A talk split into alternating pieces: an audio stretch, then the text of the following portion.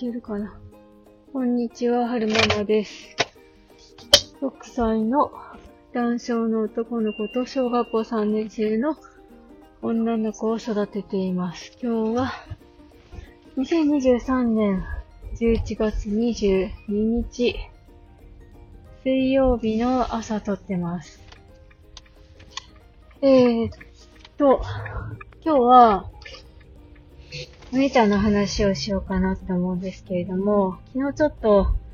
お姉ちゃんの方から嬉しいお話があったんですよ。えーと、どんなことがあったかっていうと、えー、おとといお姉ちゃんからちょっとね、相談事されたんですよね。母、こういう時どうしたらいいって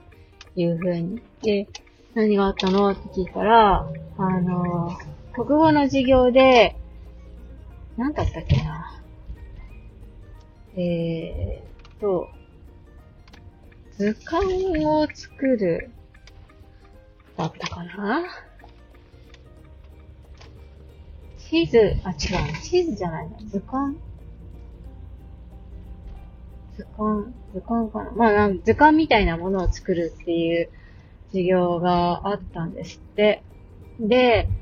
えー、そのため、ため、それを作るための、あの、メモを、えー作って、で、先生に提出するっていうことがあったらしいんですけども、なんか、こう、周りの友達が次々に先生に提出してたから、お姉ちゃん的にはまだ完成してなかったのに、先生に店に行ったんですって。で、あ、そう、先生に提出しに行ったんですって。で、先生が、うん、オッケー、みたいな感じになったらしいんですけど、なんか、はたとこう、お姉ちゃんが我に帰った時に、あのメモはまだ完成じゃなかったってことに気がついて先生にそういう風に申し出たんですって。そしたら先生が、なんであの時そういう風に言わなかったの？もう時間切れだからダメですっていう風に言われたんですって。それがお姉ちゃん的に、ちょっとこう、腑に落ちなかったっていうか、なんかそういう風に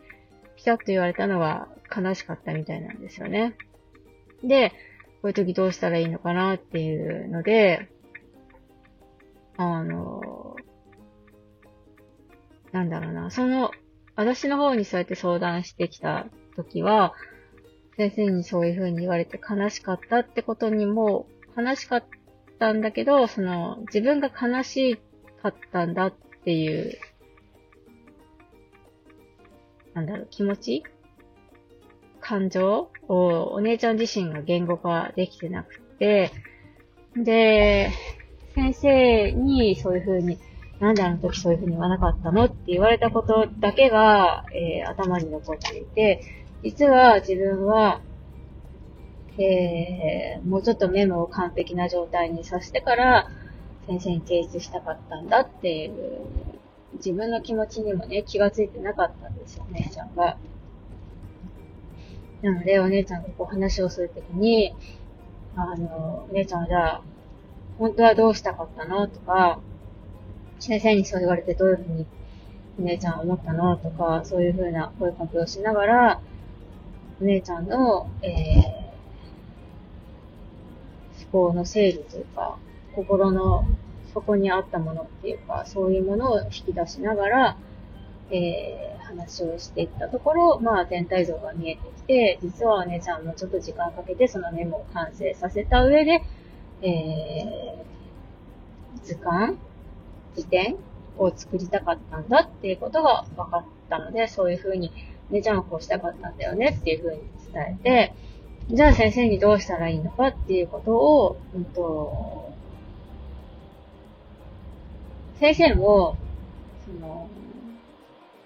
人間だから完璧じゃないと。で、お姉ちゃんが考えてることとかは、ちゃんと伝えないと相手には伝わらないと。で、えー、先生は大人だけど、お姉ちゃんまだ小学3年生だから、えっと、自分、実はこうしたかったこうしたかったんだっていうことが、その時にはわからないことがある。だっていうふうに伝えましたね、お姉ちゃんには。だから、うんと、その、なんていうのかな、みんながこう、次々に先生に提出しに行ってるから、なんかこう、みんなに流されて提出しちゃったっていうのも、その時点ではお姉ちゃんは気づいてなかったけど、後からよくよく考えたら、実はそうだったってことに気がついたんだよねっていうことも話をして、その、その時は気づかなかったけど、じっくり考えてみたら後から気づくこともあるんだよっていう話をして、だから、なんであの時言わなかったのって先生に言われたかもしれないけど、うんと、お姉ちゃんが、その、嘘をついたとか、いうわけではなくて、えー、そういうこと、な、なんだろうな、未経験がゆえっていうか、小学校3年生だからそういうことはよくあることだっていうふうに伝えて、で、先生には、私はこういうふうにしたかったんだっていうのを伝えなさいっていうふうに言ったんですよね。そしたらお姉ちゃん昨日帰ってきて、えー、先生にね、話をしたんだっていうふうに言ってたんですよ。あの、本当はもうちょっとメモを完璧な状態にしてから、えー、先生に提出したかったんですっていうふうに言ったん、伝えたんですって、先生にお姉ちゃんが。そしたら、あの、先生の方が、ニコって笑って、うん、いいよ、わかった、じゃあ、えー、書いてきてっていう風に戻してくれたんですって、そのメモを。で、それが、あの、お姉ちゃん嬉しかったらしくて、自分の気持ちを正直に先生に伝えて、で、先生がニコって笑っていいよって言ってくれたことが、すごい嬉しかったみたいなんですよね。だから、なんていうのかな。